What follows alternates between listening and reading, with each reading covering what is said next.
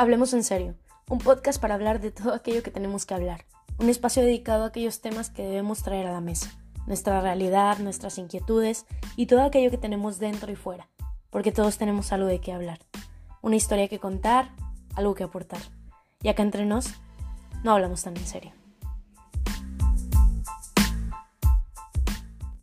Hola, bienvenidos un lunes más a su podcast favorito. Neta, no es por asustarlos, pero estamos a tan solo 8 lunesitos de Navidad. Qué rápido se va el tiempo. Falta prácticamente nada para estar cantando Santa Claus llegó a la ciudad. Y esta vida de adulto, neta, no me está gustando tanto como pensaba. Dicen que cuando algo es para ti, aunque te quites, y cuando no es para ti, aunque te pongas. Bastante curiosa la frasecita, pero muy cierta. A veces me pongo a pensar y no comprendo cómo es que la vida poco a poco me ha llevado hasta el lugar en donde estoy. Para serles sincera, estos días han sido un poco difíciles y complicados para mí, sobre todo porque me ha tocado toparme cara a cara con la realidad y uno de mis más grandes miedos. Hasta hace poco me había atrevido a hablarlo con muy pocas personas, pero siendo franca y totalmente sincera, he aprendido que hablarlo, sacarlo de mi sistema y sobre todo ponerle nombre me ayuda a afrontarlo y a superarlo poco a poco. Con esto no quiero decir que todos debemos andar por la vida hablando de nuestros sentimientos, problemas y demás. Sí creo que hablar sana, definitivamente, pienso que ayuda muchísimo ponerle nombre a las cosas, pero también creo que cada quien es libre de compartir o no sus asuntos y sobre todo de con quién los comparte. Simple y sencillamente he notado que a mí en lo personal me hace muy bien hacerlo. He pasado gran parte de mi vida siguiendo las reglas, haciendo las cosas bien, siendo una buena hija, una buena compañera, una buena estudiante y buena persona en general dentro de lo que cabe. La sociedad te dice que hay que pasar por ciertas etapas. Tus padres te ingresan al preescolar, comienzas a socializar con niños, a aprender cosas nuevas fuera de tu entorno y tu núcleo familiar y de lo que hasta ahora conoces. Luego toca ir a la primaria y después de 6 años ahí sigue la secundaria, luego la prepa y finalmente toca escoger una carrera que se supone es a lo que según la misma sociedad te vas a dedicar el resto de tus días. Exacto. A los 18 años aproximadamente ya debemos tener bien claro a qué nos queremos dedicar el resto de nuestras vidas. A los 18, justo cuando somos más influenciables y estamos más pendejos, nos ponen a decidir una carrera. Pero esa carrera no solo te tiene que gustar a ti, también tiene que gustarle a tus padres, a tus amigos, a tus abuelos, tíos, conocidos, vecinos y casi hasta tu perro debe aprobarla. No te puedes ver muy pendejo ni poco inteligente. Debes elegir algo que pague bien y que tenga gran campo laboral, que sea visto por la gente como un buen futuro, entre comillas. Ojo, no estoy diciendo que todo esto esté mal. Tampoco quiero ahondar mucho en el sistema educativo porque la neta ese tema me pone un poco loca. Y además estoy consciente que a muchos sí les funciona este sistema.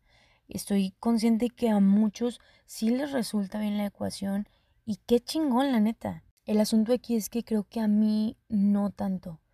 Me han ido vendiendo ideas a lo largo de mi vida, algunas buenas y otras no tanto, pero hablando desde mi experiencia, siento que han sido tantas cosas las que me han ido vendiendo que creo que en ocasiones sí me compré las equivocadas. Sí compré demasiadas ideas innecesarias quizá, a veces por miedo, otras tantas por querer complacer a mis padres, a mi familia en general, por tener la aprobación de ellos, de la sociedad, de todo mundo. Y aquí el asunto no es lo que compré, porque cuando compras algo es más fácil regresarlo o simple y sencillamente decidir ya no usarlo. Sin embargo, soy consciente que no todas las ideas que he comprado son igualmente desechables. Sé que será difícil dejar de usar, entre comillas, varias de estas ideas y aunque esto me preocupa, Me preocupa aún más pensar en todas aquellas ideas que vivieron en mi mente desde la infancia y que siguen ahí, pero que nunca me atreví a comprar. Nunca me atreví a comprarme estas ideas a mí misma. Neta, qué mala vendedora soy. A veces resulta un poquito difícil darnos cuenta que nosotros somos nuestro peor juez y nuestro peor comprador en este caso. Y todas esas ideas que yo de verdad quería comprar se quedaron ahí porque no me alcanzó el dinero, el tiempo, el esfuerzo, por andar comprando lo que los mayores decían que era lo mejor, lo que la mayoría pensaba y veía como lo mejor. Y así fui escalando entre ideas, metas, sueños, expectativas de mi familia, mis amigos, la sociedad y de otras personas. Ideas de todos, sueños de todos, metas de todos. Hasta llegar al punto de no saber qué es lo que realmente quiero yo. ¿Qué es lo que de verdad mueve mi corazoncito? ¿Qué me hace feliz? Hasta llegar al punto de sentirme totalmente perdida y no entender cómo he llegado hasta aquí. Tengo 25 años y soy consciente que a lo largo de mi vida mucho de mí estuvo presente en esas decisiones, en la compra de esas ideas. Soy consciente de que yo misma las adquirí. El tema aquí no es culpar a los demás ni lamentarme de lo vivido. Hoy en día tengo muchas cosas que amo.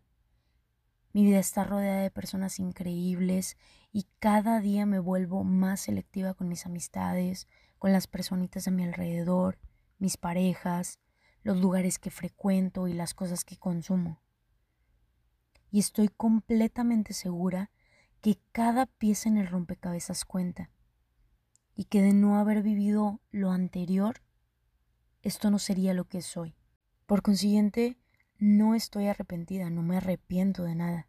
Sin embargo, la sensación de no saber realmente quién eres, de no saber qué quieres, hacia dónde quieres ir o cuál es tu propósito en esta vida, es una sensación tan horrible y tan castigada por todos, porque al parecer al día de hoy ya deberíamos saber exactamente qué queremos, porque todo el mundo está haciendo mil cosas y logrando mil metas y comprando cosas, celulares, casas, coches, casándose, teniendo aparentemente una vida perfecta y compartiendo todo esto en redes sociales con un exceso de positivismo y perfeccionismo falso.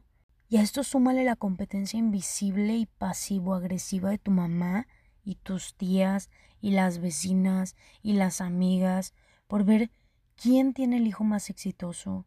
El que gana más dinero, el que tiene mejor puesto de trabajo. A veces entrar a redes sociales se vuelve un martirio porque parece que todo el mundo allá afuera gana más que tú, todo el mundo allá afuera tiene mejores cosas que tú y aunque sepas perfectamente que no es así, que lo que vemos no es toda la realidad y sobre todo que hay personas que están en situaciones mucho más complicadas a todo lo que estás viviendo, a veces simplemente no podemos ignorar la bomba de información que entra en nuestro cerebro. Poco a poco me ha tocado ir depurando redes sociales. Voy a mitad del camino y me falta mucho, pero he ido aprendiendo a seleccionar lo que me hace bien, lo que me llena y lo que vibra conmigo. Este es un tema que me gustaría mucho tocar y que seguramente lo haré, pero ya será en otro episodio. El asunto es que por un tema laboral, por un asunto que tiene que ver con algo que hago y por lo cual me pagan y me conocen, esta sensación llegó a mí hace un par de días para invadir todo, absolutamente todo. Mi cuerpo, mis pensamientos, mis ideas, mi mente en general y para bloquear cualquier cosa positiva que yo pensaba acerca de mí. ¿Qué pasa cuando de pronto un día, a tus 25 años, te das cuenta de que no sabes bien qué es lo que quieres, que has estado haciendo las cosas en automático quizá, pero no eres feliz? No te consideras bueno en nada de lo que haces y sientes que hasta cierto grado todo lo tuyo es innecesario. Así me sentí hace un par de días. Y pasa que cuando sucede algo que te genera un pensamiento negativo, Este es como una pequeña bolita de nieve que va rodando y conforme avanza va creciendo. Porque ya no es solo el hecho de que a alguien no le haya gustado tu trabajo y que aparte lo haya desvalorizado cañoncísimo, sino que te das cuenta que no estás haciéndolo por felicidad. Se me vino el mundo encima, ¿saben?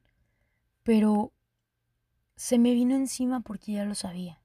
Se me vino encima porque hace mucho no me siento en un lugar seguro para mí. Hace un montón no estoy conforme ni me gusta lo que hago. Hace un montón vivo y trabajo en automático. Decidir dejar pasar oportunidades buenas, aparentemente, es bastante difícil. Buenas y que aparte ya te hacías ahí, o sea, que ya te visualizabas tú en ese lugar. Es bastante difícil. Y es que se me juntó todo, ¿saben? Y la verdad es que yo no sé cuántas personas están pasando por lo mismo o algo parecido a esto que siento. No sé cuántas personas se sienten igual de perdidas que yo en lo laboral, en lo personal o en cualquier tema en general. Pero me he topado con que varias personitas más o menos de mi edad la están pasando igual o similar a mí. ¿Y saben qué? Quizá el universo lleva un buen rato diciéndonos que algo no es para nosotros y por seguir intentando y aferrándonos a que sí lo es, porque ya compramos esa idea, porque es lo que dice la gente que somos, es lo que al parecer tenemos o debemos hacer, nos estamos perdiendo de muchas otras oportunidades, de cosas que quizá aún ni siquiera imaginamos por el simple hecho de casarnos con la idea principal y creer que no hay más allá de ella. Se puede volver a empezar a los 25 años o a la edad que sea que tengas. Se puede cambiar de opinión respecto a quién eres y a qué quieres. Se puede cambiar de trabajo, de hobbies, de pasión. No hay un manual perfecto para vivir la vida o hacer las cosas.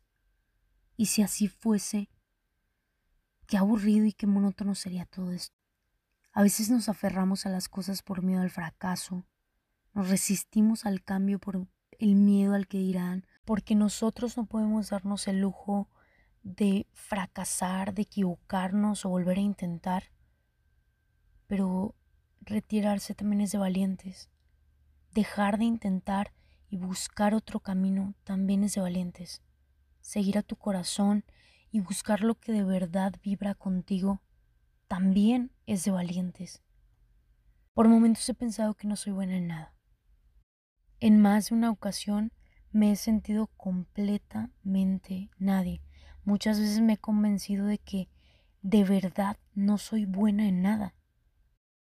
Y quizá tenga razón en algunas cosas. Pero pensándolo bien, probablemente soy buena en algo que aún no he intentado, por seguir con la idea de hacer aquello para lo que estudié o simplemente aquello que alguien más dice que soy. La gente me conoce como diseñadora. ¿Quién soy yo para decirles que no? Pero ¿saben qué? Quizás soy más otras cosas que eso. O quizás soy eso y mucho más. Probablemente eso es lo más chiquito que soy. Quizá lo he estado forzando más de lo normal. Debemos tratar de no enfocarnos en lo que al parecer no fue, sino en el universo de posibilidades que tenemos ante nosotros de que las cosas salgan excelente. Si no es por el camino de la derecha, probablemente sea porque tu camino no es el de la derecha. Probablemente tu camino es el de la izquierda. Pero si no comienzas a cuestionar tus pasos, te puedes pasar la vida entera caminando hacia el lado equivocado y mientras más avances, más lejos estarás del correcto, más lejos estarás de tu propio camino. Francamente, yo soy una persona que piensa que muchas cosas nos van llegando conforme las necesitamos. De hecho, pienso que nada es coincidencia y probablemente si llegaste hasta acá en este episodio es por algo. Darte cuenta que vas en el lado equivocado duele y da miedo. y de pronto sientes arrepentimiento de lo que hiciste o no hiciste y vienen a tu cabeza un montón de pensamientos negativos. Se siente incómodo, sientes una inconformidad, pero el primer paso cuando te das cuenta de que no es para ese lado es precisamente esa inconformidad. Y esto aplica para absolutamente todo.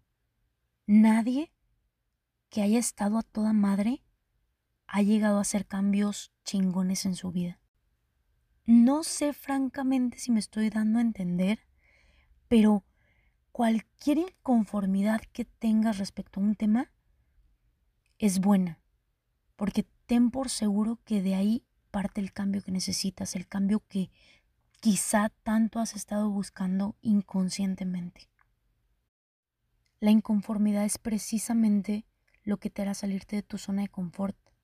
Y contrario a lo que todos piensan, fuera de tu zona de confort está precisamente todo lo bueno y todo lo chido que te puede pasar.